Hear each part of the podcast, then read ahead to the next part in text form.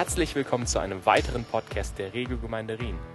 Aktuell befinden wir uns in der Predigtserie Die Hoffnung der Welt. Für weitere Informationen und Updates besuche unsere Webseite regelgemeinde.ch.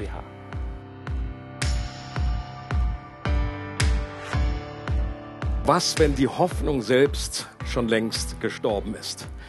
Wie hättest du diesen zwar gut aussehenden jungen Mann, aber doch sehr verzweifelten, hoffnungslosen Mann, wenn er dich persönlich zum Kaffee eingeladen hätte und hätte äh, Rat gefragt bei dir, was hättest du ihm geantwortet? Was wäre unsere Antwort? Gibt es überhaupt einen Rat an so einer Stelle? Wir feiern heute Ostern und ich glaube, dieses Thema äh, ist, äh, hat genau damit zu tun, weil um dieses Osterereignis herum wir ein unglaubliches Spektrum haben von Emotionen, von einerseits einer absoluten Hoffnungslosigkeit, aber dann doch einer lebendigen Hoffnung, die wieder hineingekommen ist. Nach als äh, christlicher Tradition hat man sich früher immer zugesprochen, Jesus ist auferstanden. Und die Gemeinde hat geantwortet, er ist wahrhaftig auferstanden. Wir machen das noch einmal. Christus ist auferstanden. Sehr gut. Und ich glaube, das fasst im Kurz und Knapp zusammen die Botschaft, die wir Personen, die wir vielleicht auch in unserem Umfeld kennen. Muss nicht immer so dramatisch sein, völlige Hoffnungslosigkeit. Es gibt auch andere Varianten davon. Vielleicht sitzen auch Menschen hier heute unter uns, die von dieser Hoffnungslosigkeit äh, etwas zu berichten wüssten. Und ich glaube, dass die Botschaft von Ostern die beste Antwort auf Hoffnungslosigkeit ist, die es gibt. Und ich möchte unsere Aufmerksamkeit heute Morgen auf eine Person lenken, aus dem Neuen Testament, die wie kaum ein anderer Mensch erlebt hat, wie es sich anfühlt, wenn jegliche Hoffnung gestorben ist. Jeder Funke Hoffnung ausgelöscht wurde. Und die Rede ist von Petrus, von Simon Petrus. Und folgende Stelle, folgendes Ereignis bringt den Beginn seiner Hoffnungslosigkeit gut zum Ausdruck. In Lukas 22 lesen wir Folgendes. Im gleichen Augenblick, noch während er das sagte, krähte ein Hahn. Da wandte sich der Herr um und blickte Petrus an. Petrus erinnerte sich daran, wie der Herr zu ihm gesagt hatte, bevor der Hahn heute Nacht kräht, wirst du mich dreimal verleugnen. Und er ging hinaus und weinte bitterer Verzweiflung.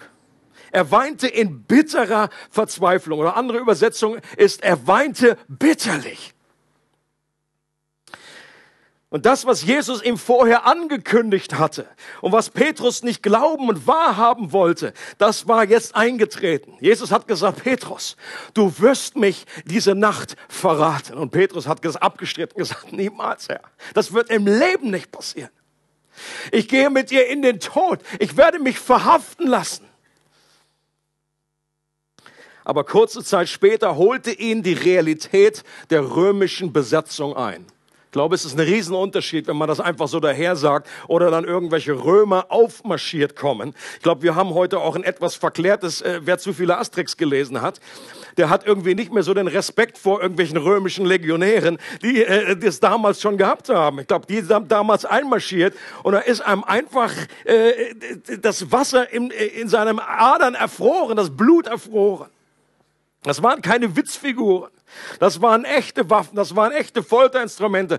Das Kreuz war das Schlimmste. Ein, ein römischer Geschichtsschreiber Cicero hat gesagt, dieses Wort Kreuz, das soll nicht mal auf unseren Lippen, auf unserem Mund sein. Das wird hier nicht genannt, weil sie wussten die Realität. Die sind ständig an solchen Bildern vorbeigerannt von Menschen, die am Kreuz hingen, noch Skelette, die dann irgendwie noch äh, von Vögeln aufgefressen dahin hingen. Das war ihre damalige Realität. Und wenn dann so eine Aussage über dir, über dir getroffen wird, dass du verhaftet wirst, dass du vielleicht mit dem Tod bestraft wirst. Petrus hatte Jesus dreimal verleugnet und er hatte sich sogar selbst verflucht und geschworen und gesagt, ich kenne diesen Jesus nicht. Und plötzlich kräht der Hahn und Petrus erinnert sich an das, was Jesus vorausgesagt hatte. Und in diesem Augenblick treffen sich ihre Blicke. Und ich finde diese Szene so, das muss unglaublich bewegend gewesen sein. Und für Petrus ist da etwas zerbrochen in ihm. Ich glaube, der war hinterher nicht mehr derselbe. Aber gleichzeitig weiß ich, bin ich überzeugt, dass das kein Blick der Enttäuschung war, sondern ein Blick der Liebe, mit dem Jesus ihn angeschaut hat. Er war ja nicht überrascht, er hat sie mir vorausgesagt. Und er wusste auch, wie diese Story weitergehen würde. Aber dieser Blick, ähm, wo sich die, diese Augen treffen, ist unglaublich. Und dann ist dieser gestandene Mann, ein Fischer, das war sicherlich keine Heulsuse. Und dann heißt es, er weinte bitterlich. Selbst enttäuscht über das, was er seinem Meister, seinem Herrn angetan hatte. Voller Scham, voller Verzweiflung. Und im Markus-Evangelium folgt nach dieser Begebenheit das Kapitel 15. Und in diesem Kapitel erlischt ein Hoffnungsfunke nach dem anderen, den Petrus bis dahin noch gehabt hatte. Er hat ja sicher gehofft, dass Jesus jetzt, dass sich noch irgendwie das Blatt noch wenden wird. Das, das kam in seiner Vorstellung, kam das überhaupt nicht vor. Das, äh, als Jesus gesagt hat, ich, er hat angekündigt, ich werde verhaftet werden, ich werde gefoltert, ich werde sterben. Das ist überhaupt nicht eingesickert in ihr Weltbild. Und Petrus hat gesagt, nein, auf keinen Fall, das, das, das darf dir nicht passieren. Und so hat natürlich äh, Petrus gehofft, dass sich das noch umdreht, dass das sich noch verändert. Jesus kam vor den Hohen Rat und wurde angeklagt. Und Petrus hat gehofft, dass er freigesprochen würde. Aber dieser Funke ist erloschen. Petrus hatte gehofft, dass Herodes ihn freilassen würde. Auch dieser Hoffnungsfunke Funke ist erloschen. Er hatte gehofft, dass Pilatus ihn freisprechen würde. Meine Güte, es sah doch so gut aus. Pilatus hat ja selber gesagt, ich sehe keine Schuld an ihm. Der ist nichts, was verurteilungswürdig ist. Und Petrus hat gehofft, jetzt wird er ihn freilassen. Aber auch dieser Hoffnungsfunke war erloschen. Und dann kam es noch zu der Situation, dass ein Gefangener freigegeben wird. Meine Güte, wie, wie, wie hoch standen die Chancen da, dass sie natürlich Jesus nehmen und nicht einen Schwerverbrecher, einen Rebellen, wie Barna, äh, Barabbas. Nicht Barnabas, Barabbas. Und das Volk ruft, gebt Barabbas frei. Und auch dieser Hoffnungsfunke war erloschen. Und ich schätze, dass Petrus selbst noch einen Funken Hoffnung hatte, selbst dann, als Jesus am Kreuz hing. Und dass derjenige, der über das Wasser laufen konnte, wie wir äh, in der Hütte gesehen haben, sehr eindrücklich, derjenige, der sogar Tote auferwecken konnte, dass er doch vielleicht auch vom Kreuz noch herabsteigt. Das wäre doch der Höhepunkt gewesen. Ah, vielleicht ist das Jesu Plan. Er tut so, als würde er sterben. Und dann, da da, ist er doch da, was die ihm alle vorgeworfen oder ihn irgendwie äh, von unten zu ge ge gerufen haben und sagt, steig doch herab vom Kreuz. Aber auch dieser Funke wurde durch die Finsternis verschluckt, die drei Stunden über das gesamte Land kam. Und dann erlosch komplett die Hoffnung, als Petrus zusah, wie Jesus einen lauten Schrei ausstieß und seinen Geist aufgab und dann irgendwann auch von einem Soldaten ein Speer durch seine Seite äh, gestoßen wurde, das Blut und Wasser herausströmte. Ein Zeichen auch damals schon klar, dass jetzt schon diese, diese Zersetzung äh, angefangen hat, dass wirklich der Tod eingetreten war und komplett gestorben und begraben wurde seine Hoffnung spätestens dann, als sie Jesu Leichnam in ein Grab legten und einen riesigen Stein davor rollten, den dann versiegelten und von römischen Soldaten bewachen ließen.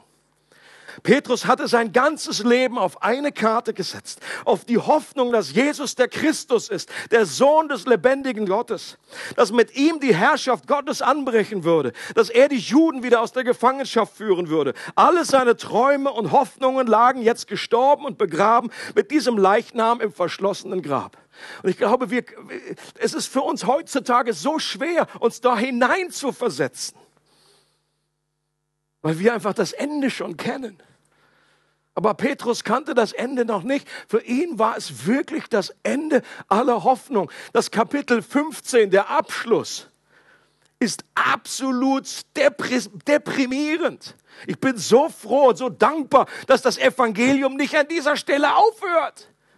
Was für ein Unterschied nur ein einziges Kapitel machen kann. Markus hat nur noch ein weiteres Kapitel, Kapitel 16. Und wenn es dort aufgehört hätte, dann hätte das auch nicht den, Namen frohe Botschaft verdient.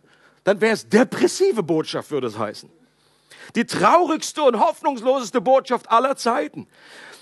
Was ein Kapitel für einen Unterschied machen kann. Und das gilt übrigens auch für mein Leben und für dein Leben.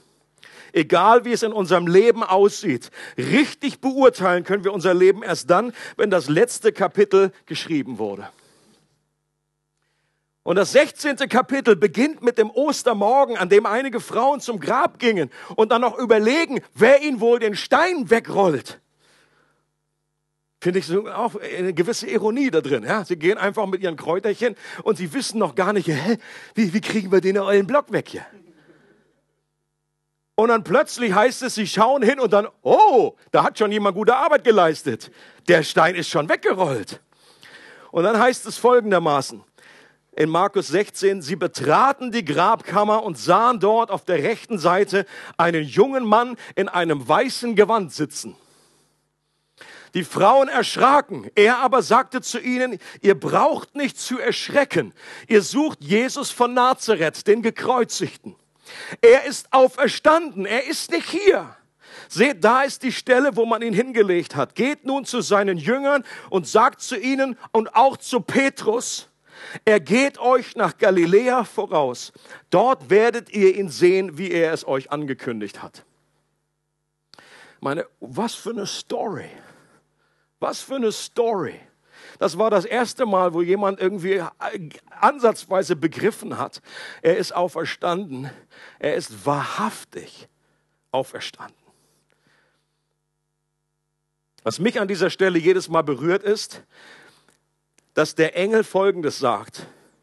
Geht zu seinen Jüngern und zu Petrus. Ist euch das aufgefallen? Habt ihr euch mal überlegt, warum bitte erwähnt der Engel hier Petrus ganz besonders? Ich habe vor, vor einigen Jahren habe ich eine, so eine Auslegung in einem Buch gelesen. Ich verrate euch nicht, wie der Autor heißt. Ähm, ich will hier niemanden irgendwie an die Wand äh, äh irgendwie denunzieren. Äh, und er hat folgende Aus Auslegungsvorschlag. Er hat gesagt, weil Petrus sich selbst äh, äh, verflucht hat, weil er selbst über sich geschworen hat, ich kenne diesen Jesus nicht, war er deshalb nicht mehr einer der Jünger. Ich habe das, damals fand ich das auch noch ganz gut. Aus heutiger Sicht muss ich sagen, das ist aber absolut nicht nur haarscharf, sondern meilenweit an der, an der Aussage vorbei, die hier eigentlich steht, weil die Liebe Gottes hier nicht zum Ausdruck kommt durch diese Art von Auslegung. Meine Güte, als hätte der sich selber verflucht und war jetzt nicht mehr Teil von dem. Nein, nein, äh, Jesus hat, aus meiner Überzeugung, Jesus hat dem Engel extra beauftragt. Jesus konnte es kaum abwarten. Er hat mitgelitten mit seiner Hoffnungslosigkeit, mit seinem Zerbruch, dass da etwas in Scherben lag. Und er hat dem Engel extra gesagt, sagt, du geh hin und du sagst, ich werde dich Jünger treffen, aber bitte erwähne besonders Petrus, weil er es besonders braucht. Die gefällt mir zehnmal besser und ich glaube, das ist die richtige. Und im Himmel werden wir feststellen, dass dem so ist. Und ich muss wahrscheinlich noch eine Demutsrunde drehen. noch eine kleine, äh, Leute, das ist doch, es kann doch nicht angehen, dass Petrus irgendwie jetzt nicht mehr Teil, dass er kein Jünger, kein Nachfolger mehr wäre, sondern es ist doch einfach, dass die Liebe Jesu hier zum Ausdruck kommt. Er sagt, bitte, sag ihm, besonders Petrus, dass Petrus wieder einen Schimmer, was er sagt, meinen Namen, er spricht mich persönlich an, ich bin noch dabei. Und der auferstandene Jesus offenbart sich dann. Und auch das ist sehr interessant. Er sagt, ich werde euch in Galiläa treffen. Aber Jesus kam ja schon vorher. Es ist als fast, als, als wenn Jesus das selber nicht, nicht irgendwie aushalten konnte, dass er sich wieder ihnen offenbart. Er sagt, Vater, Vater, ich, in Galiläa, aber ich gehe jetzt schon, ich gehe jetzt schon. Und er kommt und offenbart sich, er zeigt sich den Elf, die da versammelt waren. Übrigens nicht den Elfen, ja, das habe ich schon mal erzählt, glaube ich. Einführungskurs mal vor vielen Jahren hier in der Gemeinde. Ich lese diesen, diesen Vers vor und Jesus offenbarte sich den Elfen. Eine Frau meldet sich und sagt, ich wusste gar nicht, dass Elfen in der Bibel sind. Und genauso wie Petrus Hoffnung damals mit Jesus noch einige Tage vorher absolut gestorben und begraben waren, so war jetzt plötzlich seine Hoffnung mit Jesus wieder auferstanden. Und die letzten Zweifel, ob Petrus noch irgendwie dabei ist oder ob er sich disqualifiziert hatte, wurde dann in einem persönlichen Sozo-Gespräch beim Frühstück mit Jesus geklärt. Das war das allererste Sozo-Gespräch. Ich weiß nicht, ob er das kennt, ist vielleicht nicht bekannt, ähm, ist auch wurscht. So schnell kann ich es jetzt gar nicht erklären. Auch hier finde ich so gewaltig, dass Jesus selber sich Zeit nimmt und er spricht mit Jesus und er fragt ihn, hast du mich lieb? Und Theologen streiten sich hin und her, welches Wort da benutzt wird. Und ich würde auch hier an dieser Stelle sagen, Leute, ist doch jetzt erstmal wurscht. Ich glaube nicht, dass das ein Riesengeheimnis ist. Das Geheimnis ist, dass Jesus ihn dreimal fragt. Unabhängig davon, welches, ob Agape oder Phileo und so weiter, das ist doch wurscht. Aber er fragt ihn, hast du mich lieb? Petrus sagt, ja. Hast du mich lieb, Petrus? Er sagt, ja. Hast du mich lieb? Und ich glaube, dass Jesus hier für jeden Verleugnung einfach an der Stelle eine neue Aussage, ein neues Bekenntnis gesetzt hat. Jesus hat ihn völlig wiederhergestellt. Und ich glaube, in dem Zusammenhang, da wurde seine Scham und seine Verzweiflung und seine Schuldgefühle, die wurden einfach weggewischt. Jesus sagt an der Stelle auch zu ihm, folge mir nach. Das ist genau das, was er am Anfang zu ihm gesagt hat. Und er stellt ihn wieder her. Und Petrus weiß in diesem Moment, ich bin nicht verloren, ich bin noch dabei. Ich, ich, meine Berufung ist immer noch da. Einige Jahre später schreibt dann derselbe Petrus in seinem ersten Brief an einige Christen, die in Schwierigkeiten steckten, etwas über das Thema Hoffnung. Und ich würde mal behaupten, dass wenn jemand eine Glaubwürdigkeit zu diesem Thema hatte, dann war es Petrus. Es ist so leicht, irgendwie rein theoretisch irgendwie was zu schreiben über Hoffnung und Hoffnungslosigkeit, wenn das nur vom grünen Tisch geschieht, von irgendwie so einer theologischen Schreibstufe, äh, äh Stube, meine ich, dann ist das, dann bewirkt das nicht viel. Aber von einer Person, die das durchlebt hat, da hören wir das, da glauben wir das, dann nehmen wir das ab. Er wusste, wie ein Leben ohne Hoffnung ist und wie ein Leben mit einer auferstandenen Hoffnung aussieht. Und diesen, äh, diesen Abschnitt wollen wir uns jetzt noch anschauen. 1. Petrus 1, Verse 3 bis 6. Da sagt er, gepriesen sei Gott, der Vater unseres Herrn Jesus Christus. In seinem großen Erbarmen hat er uns durch die Auferstehung Jesu Christi von den Toten ein neues Leben geschenkt wir sind von neuem geboren und haben jetzt eine lebendige Hoffnung, die Aussicht auf ein unvergängliches und makelloses Erbe, das nie seinen Wert verlieren wird. Gott hält es im Himmel für euch bereit und wird euch, die ihr glaubt, durch seine Macht bewahren, bis das Ende der Zeit gekommen ist und der Tag der Rettung anbricht. Dann wird das Heil in seinem ganzen Umfang sichtbar werden. Ihr habt also allen Grund, euch zu freuen und zu jubeln auch wenn ihr jetzt nach Gottes Plan für eine kurze Zeit Prüfungen verschiedenster Art durchmachen müsst und manche Schwere erleidet. Also ein Abschnitt, wo, wo Petrus an, an Christen schreibt, die äh, sehr großen, mittelschweren, kleineren Herausforderungen gegenüberstanden, die gelitten haben. Einige von denen aufgrund ihres oder sicherlich in erster Linie aufgrund ihres Glaubens, die äh, wo ihr vielleicht ihr Besitz äh, weggenommen wurden, wo sie ins Gefängnis kamen und so weiter. Und Petrus schreibt denen etwas zur Hoffnung und was auch heute noch top aktuell ist. Ich glaube, diese einige Dinge von denen, die hier in diesem Text stecken, können auch uns heute helfen und helfen auch dieser Person, wenn wir im Kaffeegespräch mit einer Person zusammensitzen, die absolut keine Hoffnung ist. Was ist, wenn sogar die Hoffnung gestorben ist? Was ist dann? Was Petrus erst nach der Auferstehung verstehen konnte, war Folgendes, dass der Tod und die Auferstehung Jesu kosmische Auswirkungen hatte. Das hat er vorher nicht gerafft. Das hat er auch nicht direkt kapiert, als Jesus ihm live gegenüberstand. Das hat er dann erst verstanden. Er, bei der Pfingstpredigt, da, hat es schon, da war es schon klarer, da hat, konnte er das schon entfalten. Das hatte nämlich nicht nur Auswirkungen für Jesus selber, natürlich da war Jesus auferstanden, sondern für die gesamte Menschheit hatte die, die, die Auferstehung von Jesu Auswirkungen. Jesus ist nicht nur wieder lebendig geworden, das wurde Lazarus auch. Okay? Das ist eine völlig andere Dimension. Jesus ist nicht einfach nur lebendig geworden, sondern Jesus hat durch seinen stellvertretenden Tod die Vergebung der Sünden bewirkt und dadurch die antigöttlichen Mächte und Gewalten besiegt, die die Macht über den Tod hatten und dadurch den Tod selbst besiegt und Menschen von der Knechtschaft des Todes befreit. Das ist die, das ist die Botschaft der Auferstehung. Jesus hat den Tod besiegt, den größten aller Feinde, der, der einen Strich durch die Rechnung in aller unsere Leben macht. Und die Bibel sagt, dass Mächte und Gewalten der Teufel selbst die Herrschaft über den Tod hatte.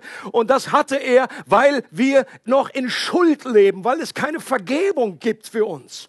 Und Jesus ist am Kreuz gestorben, damit wir Vergebung der Schuld erleben können. Und dadurch wird die Macht des Teufels gebrochen und wir können befreit werden von der Herrschaft. Wir müssen nicht mehr Angst haben vor dem Tod. Und das ist eine lebendige Hoffnung. Timothy Keller es, bringt es sehr schön in folgendem Zitat zum Ausdruck. Das Evangelium ist kein guter Rat, dem wir folgen, sondern eine gute Botschaft, an die wir glauben sollen. Wenn jemand dir einen guten Rat gibt, dann ist das ja letztendlich die Aufforderung, dass du etwas tun sollst. Right? Das ist guter Rat. Ich sage, gebt dir einen guten Rat oder mach das oder gebe das, was ich. Du sollst etwas tun. Das Evangelium ist von einer völlig anderen äh, Qualität. Es ist eine gute Botschaft, an die wir glauben sollen. Eine gute Botschaft ist, dass jemand anders etwas für dich getan hat. Und du kommst jetzt einfach in den Genuss von diesem Segen, den er für dich erwirkt hat. Nicht du selber musst etwas tun, sondern du sollst an etwas glauben, eine Botschaft, dass schon etwas getan wurde für dich. Big difference. Big, big difference. Und die Bibel sagt, jeder, der an diese Botschaft glaubt, wer an das Evangelium glaubt, wer glaubt, dass nicht nur Jesus irgendwann gestorben ist vor 2000 Jahren, sondern dass er für dich persönlich gestorben ist, für deine Schuld, der ist so mit Jesu Tod und Auferstehung verbunden, dass der Tod in gewisser Hinsicht schon hinter ihm liegt. Der Tod hat seine Schreckensherrschaft, seinen tödlichen Stachel verloren. So drückt es Paulus aus. Mit dem neuen Leben in der Wiedergeburt erhalten wir gleichzeitig eine lebendige Hoffnung. Das ist so klasse ausgedrückt. Wir erhalten nicht nur irgendeine Hoffnung, sondern eine lebendige Hoffnung, die nicht mehr tötbar ist weil Jesus war jetzt jenseits des Grabes auferstanden. Der ist schon gestorben, der kann nie mehr sterben. Lazarus ist, nachdem er auferweckt wurde, irgendwann wieder gestorben. Aber Jesus ist, hatte den Tod überwunden, besiegt und er war nicht mehr tötbar. Und deswegen ist er eine lebendige Verkörperung einer lebendigen Hoffnung. Und wenn wir durch den Glauben in Christus sind, wie Paulus das immer ausdrückt, das ist sein Lieblingswort, um einen Christen zu beschreiben, jemand, der in Christus ist. Wir werden in Christus neu geboren und in Christus werden wir zu einer lebendigen Hoffnung und sind dadurch mit Christus schon auf der anderen Seite des Todes angelangt. Es gibt einen berühmten äh, österreichischen Psychiater und Neurologen, Viktor Frankl. Jemand schon mal gehört? Viktor Frankl Begründer der Logopädie, der war in verschiedenen Konzentrationslagern, weil er selber Jude war. Unter anderem auch in Auschwitz. Und weil er damals schon Doktor war ähm, und in seiner, in seiner Denke so geschult war, hat er, hat er Dinge beobachtet. In, mitten im Konzentrationslager, mitten in Auschwitz, hat er festgestellt, die Feststellung gemacht, dass Menschen unterschiedlich mit diesem Leid umgehen. Und er hat vier, vier Kategorien festgestellt. Die erste Kategorie ist, einige Menschen wurden einfach brutal. Sie haben sich anstecken lassen von der Brutalität und wurden dadurch verwandelt und wurden ebenso. Und selbst Leute, die eher vorher die, die, ganz gute Persönlichkeiten, nette Leute, plötzlich kam eine Brutalität in ihr eigenes Leben. Die zweite Reaktion, einige gaben einfach auf. Und mit der Hoffnung ist oft auch ihr eigenes Leben erloschen. Er beschreibt von einer drastischen äh, äh, Situation, wo eine Person einen Traum hatte und in diesem Traum irgendwie ein gewisses Datum und war so überzeugt, dass das Ende, dass es irgendwie eine Art Offenbarung war und dass der Krieg aufhören würde an diesem Datum. Als dann dieses Datum verstrichen war und sich diese Hoffnung doch nicht erfüllt hat, ist er am selben Abend noch gestorben. Der, ganze Körper ist einfach, ich glaube, wir als Menschen, wir können unglaublich viel ertragen, aber wir können nicht ertragen, keine Hoffnung mehr zu haben. Er ist an dem Tag, hat der, er ist einfach nur zusammengebrochen. Die dritte Reaktion. Viele hielten an einer gewissen Hoffnung fest, dass nämlich, dass sie all das wiedererhalten, wenn dann endlich der Krieg vorbei ist, wenn sie befreit würden, dann würde wahrscheinlich ihre Gesundheit wiederhergestellt werden. Dann werden sie wieder irgendwann ihren Beruf ausführen können und so weiter. Sie haben einfach an diesen Hoffnungen, äh, die sie da aufgeben mussten, festgehalten, um sich dort irgendwie äh, über Wasser zu halten. Aber auch das selbst dann, als die als Menschen befreit wurden, wenn sie ihre Hoffnungen nur in diesen Dingen hatten, sind viele Menschen dann hinterher noch in eine größere Depression gefallen, weil sie gemerkt haben, das reicht nicht. Selbst jetzt habe ich irgendwie meine Freiheit wieder, aber es ist nicht das, was mich wirklich, das mich wirklich heilt und freisetzt. Und die vierte und letzte Reaktion. Und er hat gesagt, das waren eigentlich nur die wenigsten die so reagiert haben. Das waren Menschen, die auch da äh, auffällig wurden nach außen hin, dass sie eine gewisse innere Freiheit und Festigkeit hatten. Das waren Menschen, die ihre Hoffnung in etwas gegründet hatten, das der Tod nicht zerstören kann. An einer Hoffnung, die außerhalb von ihnen lag. Das können unterschiedliche Glauben sein. Er seine jüdischen Glaubens, andere äh, Menschen äh, oder die einfach sich nur bewusst werden, da, da, da schauen Leute zu. Das sind, ich, ich, ich, ich werde das jetzt hier durchstehen für andere Menschen, die einfach da äh, auf mich herabschauen. Und natürlich auch äh, Christen, die einfach eine Hoffnung hatten, die über dieses Leben hinausgeht. Es ist interessant, Leiden offenbart in unserem Leben, wofür wir wirklich leben. Es hat die Eigenschaft an sich, dass es einfach uns äh, wie auseinander äh, die, all, die, all die Masken wegnimmt und das offenbart, worin wir unsere wahre Hoffnung setzen. Und das zeichnet uns aus als Menschen. Das beschreibt unseren Charakter. Und es ist eigentlich ein erschreckender Gedanke, dass wir alle eigentlich nur lang genug leben müssen und dann ist die Chance groß, dass wir ebenfalls all das verlieren, was die Menschen im Konzentrationslager da damals plötzlich verloren haben. Okay? Die meisten Menschen wollen lange leben, aber du musst nur lang genug leben, dann wird irgendwann deine Gesundheit nachgeben. Oder wenn deine größte Hoffnung in, in einer Ehe besteht, es ist möglich, dass diese Hoffnung zerbricht. Wenn deine größte Hoffnung in deinen Kindern sitzt, dann ist es möglich, dass diese Hoffnung zerstört wird und zerbricht, dass du deine, deinen Job verlierst. Und wir alle erleben Leid, wie es in, der Hütte so schön hieß. Die Weisheit sagt, du willst ein Leben ohne Leid, ohne Schmerz. Und der so, ja genau, und die Weisheit sagt, und wer möchte mit der Weisheit schon gerne argumentieren, das gibt es nicht. Und ich glaube, das ist auch die Botschaft der Bibel. Es gibt es nicht. Es gibt kein Leben ohne Leid in diesem Leben. Und wir müssen nur lange genug leben. Die Frage ist nicht, ob du leidest, die Frage ist, wann du leidest, in welchem Maß, Maß du leidest. Und die beste aller Botschaften ist die, dass wir in Christus eine Hoffnung haben, die außerhalb von uns liegt und die nicht mehr zerstört werden kann, selbst durch die schlimmsten Dinge, die uns widerfahren. Leiden offenbart, wofür wir wirklich leben. Wenn es unsere eigene Gesundheit ist, auf die wir bauen, so viele Menschen sagen, das ist das Allerwichtigste. Und ich sage oft, nee, das ist nicht das Allerwichtigste. Denn was, wenn die Gesundheit wirklich aussetzt, dann bist du völlig, völlig am Boden dann ist deine Hoffnung gestorben. Und so viele Leute, die reden von irgendwie, die haben irgendwelche Hobbys und manchmal sind so bekloppte Sachen, dann reden die davon, das ist mein Leben. Das ist mein Leben hier. Diese, was was ich da mache, ich gehe in die Berge und kletter und äh, fahre irgendwie was. Das ist mein Leben. Und ich sage, du arme Sau.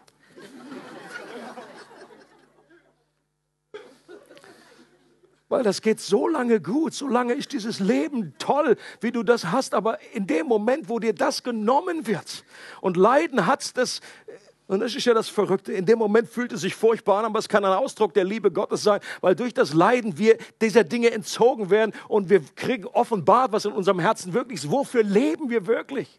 Und alles, was nur irdisch ist, reicht nicht aus. Und wie es in dem Clip hieß, alles, was mir Sicherheit und Freude gibt, kann in nur, in, in nur einem Augenblick zu Staub verwandelt werden. Und das ist ja nicht, dass es Christen nicht betrifft. Und was wir brauchen, ist einen, e, einen ewigen Referenzpunkt. Keine irdische Hoffnung, sondern eine lebendige Hoffnung, die nie mehr sterben kann. Und in Vers 3 bis 5 lesen wir nochmal, da heißt es, eine lebendige Hoffnung, die Aussicht auf ein unvergängliches und makelloses Erbe, das nie seinen Wert verlieren wird. Gott hält es im Himmel für euch bereit und wird euch, die ihr glaubt, durch seine Macht bewahren, bis das Ende der Zeit gekommen ist und der Tag der Rettung anbricht. Hier ist von einer Gewissheit die Rede. Eine Gewissheit, die es nur in der biblischen Hoffnung gibt. Ich habe extra nochmal nachgeschaut, äh, wie Hoffnung definiert wird laut Wikipedia. Natürlich absolutes Standardwerk und es, da darf man fast nichts gegen sagen. Da heißt Hoffnung ist eine zuversichtliche innerliche Ausrichtung. I, I agree. Gepaart mit einer positiven Erwartungshaltung. I agree dass etwas Wünschenswertes in der Zukunft eintreten wird, I still agree, ohne dass wirkliche Gewissheit darüber besteht. I don't agree.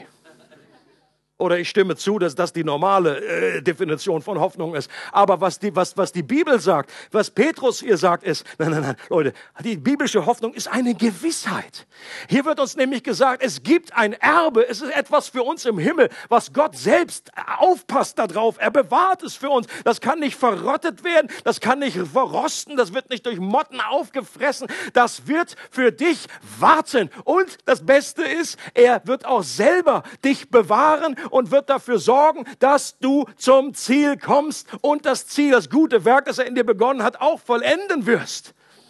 Und hier ist eine absolute Gewissheit, die Petrus hier von sich gibt. Und das löst eine Freude aus. Das löst etwas aus. Eine Hoffnung, eine lebendige Hoffnung. Und die Frage ist ja, was ist dieses Erbe? Und meine Antwort ist, ich weiß es nicht. Ich weiß es nicht genau. Das beste Geschenk, das Gott uns sicherlich geben kann in der Ewigkeit, ist er selbst. Jesus sagt, das ist das ewige Leben, dass sie dich, den allein wahren Gott, erkennen und den du gesandt hast, Jesus Christus. Und die Gemeinschaft mit Gott zusammen zu sein, er wird bei ihnen wohnen und sie werden ein Volk sein. Leute, das ist das Beste, was wir uns vorstellen können. Gemeinschaft mit Jesus, Gemeinschaft mit Gott, hineingenommen sein in den Tanz der Dreieinigkeit. Dann redet Jesus nach davon, dass wir, äh, dass er uns eine Wohnstätte bereitet wie auch immer, äh, da, da hören meine Vorstellungen, kommt da an Grenzen. Ich weiß nicht genau, wie das aussieht. Oder dass wir uns Schätze sammeln sollen im Himmel. Auch das, ich weiß nicht genau, wie das aussieht. Bestimmt nicht Schweizer Franken oder Euro. Die kannst du da oben gebrauchen, um Kamin anzumachen. Was interessant ist, ist, dass in Vers 7 es heißt, und ich glaube, das ist eine, eine, eine, eine starke Vorstellung für mich, eine ansatzweise hilfreiche, äh, wie dieser, dieses Erbe, diese Belohnung aussieht. Dass nämlich Petrus sagt, wenn Jesus zurückkommt am Ende der Zeit, wenn er für alle Menschen offenbar wird, dann werden wir Ehre, Lob und Herrlichkeit empfangen. Wenn man das liest, dann denkt man fast, ja, wenn Jesus kommt, dann werden wir ihn ehren, wir werden ihn loben, dass, dass das gemeint ist. Aber nein, nein, Petrus sagt, nein, nein, wir erhalten Lob, Ehre und, und Anerkennung. Und das ist dieses Well done. Gut gemacht du guter und treuer Diener. Leute, das ist etwas, wofür wir leben können. Das ist ein Teil von diesem Erbe, das aufbewahrt wird für uns. Und weil das auch das nicht abhängig ist von unserer Art, wie wir uns angestrengt haben, ob wir in immer all treu geblieben sind. Du bist in Christus und du wirst dieses Well done hören über deinem Leben. Manche werfen ja dem christlichen Glauben vor, dass wir eine Art Realitätsflucht So nach dem Motto, oh, wenn man hier nicht auf der Erde klarkommt, dann muss man sich irgendwie was vorstellen in der Ewigkeit und dann wird man einfach, vertröstet man sich auf die Ewigkeit. C.S. Lewis hat uns daran erinnert, dass gerade die Menschen am meisten für das Diesseits getan haben, die sich auch am eingehendsten mit dem Jenseits beschäftigen. Das eine schließt das andere nicht aus.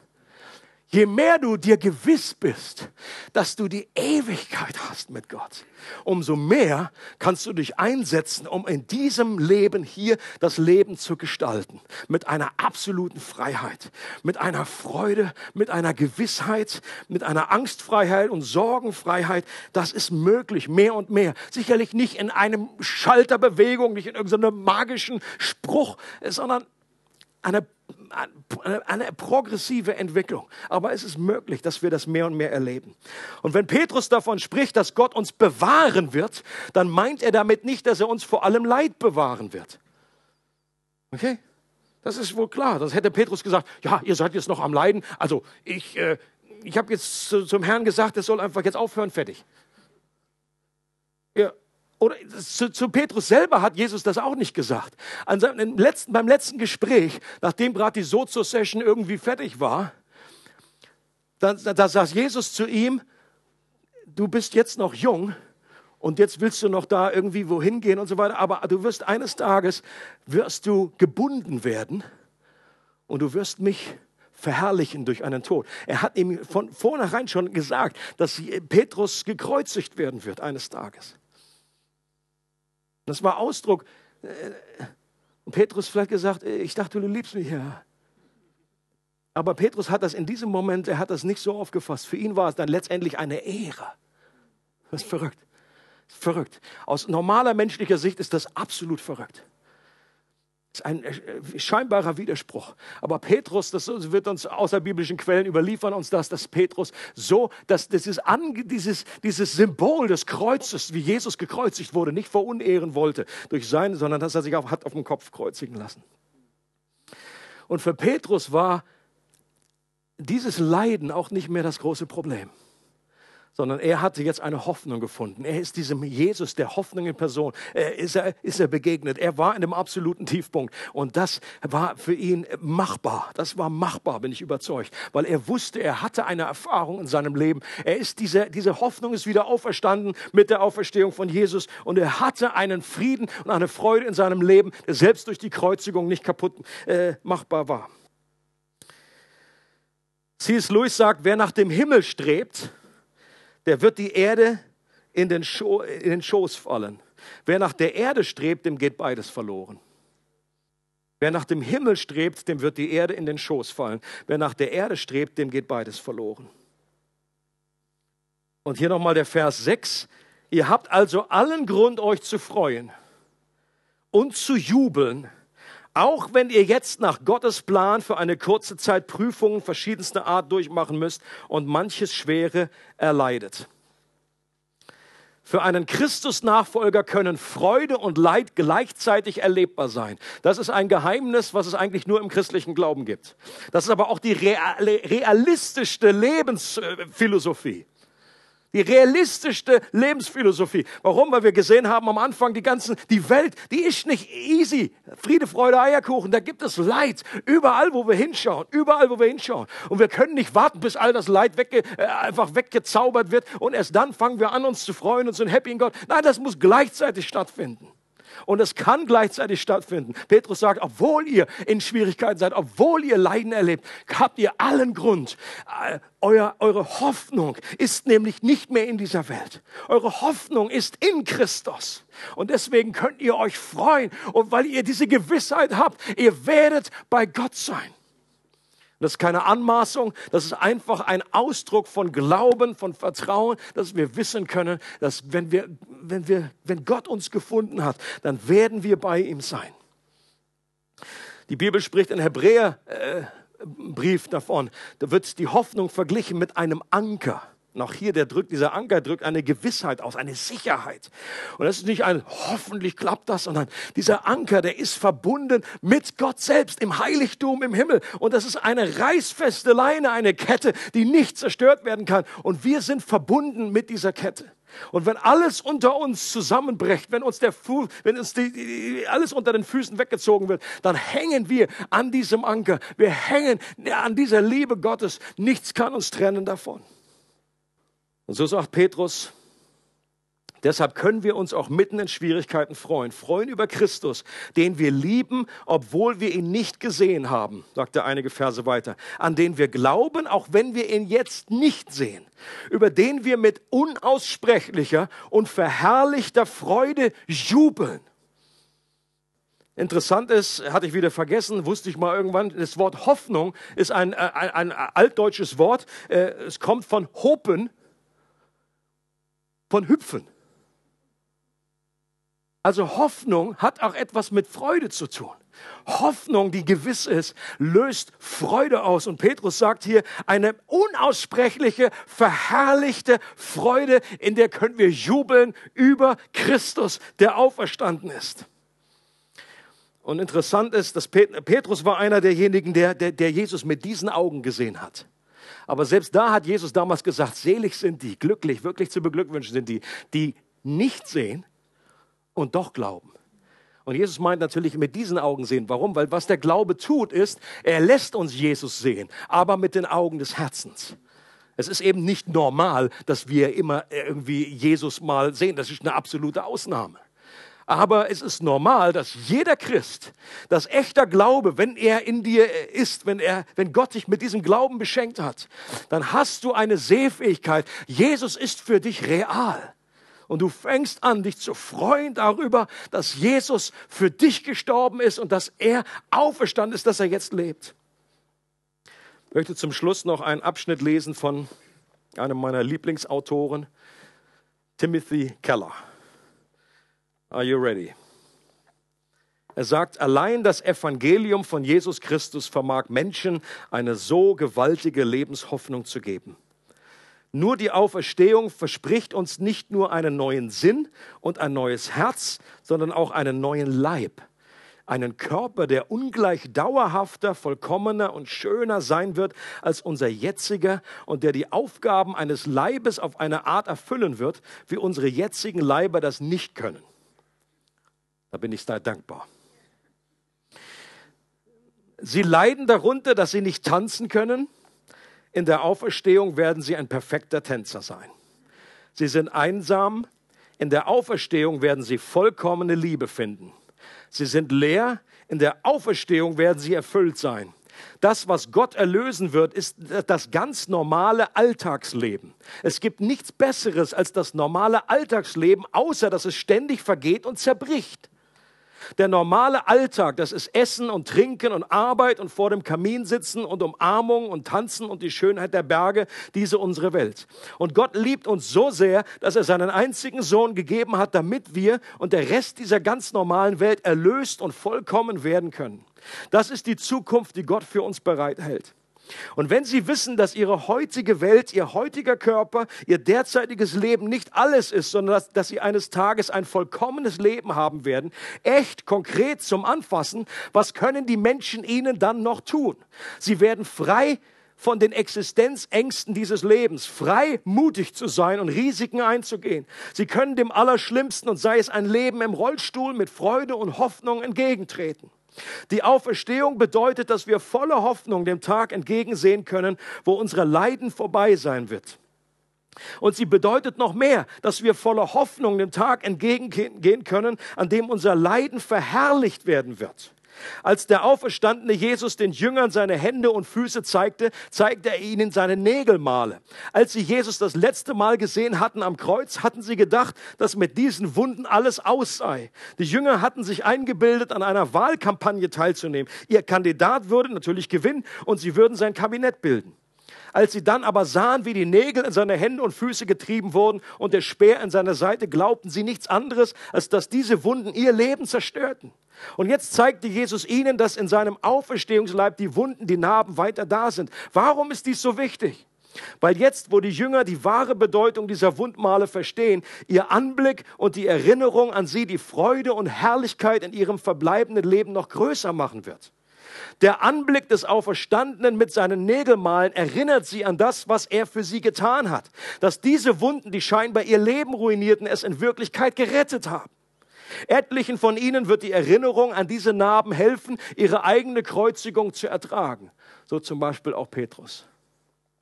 Am Tage des Herrn, an dem Tag, wo Gott alles neu und recht machen wird, wo alles Traurige nicht mehr wahr sein wird, an diesem Tag wird das Gleiche mit ihren Wunden, den äußeren wie den inneren, geschehen.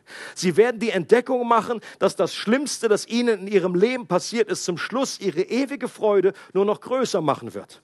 An jenem Tag wird alles Leid in sein Gegenteil verwandelt werden. Ihre Freude wird keine Grenzen mehr kennen und jede Narbe, die sie haben, wird ihre Herrlichkeit nur noch so viel größer machen. Also leben sie im Licht der Auferstehung, die in dieser Welt, ja, die bei ihnen alles neu machen wird, in einem herrlichen, ewigen, freudigen Tanz der Gnade. Amen. Wir hoffen, du hattest viel Freude beim Zuhören. Für weitere Informationen und Updates besuche unsere Webseite regelgemeinde.ch.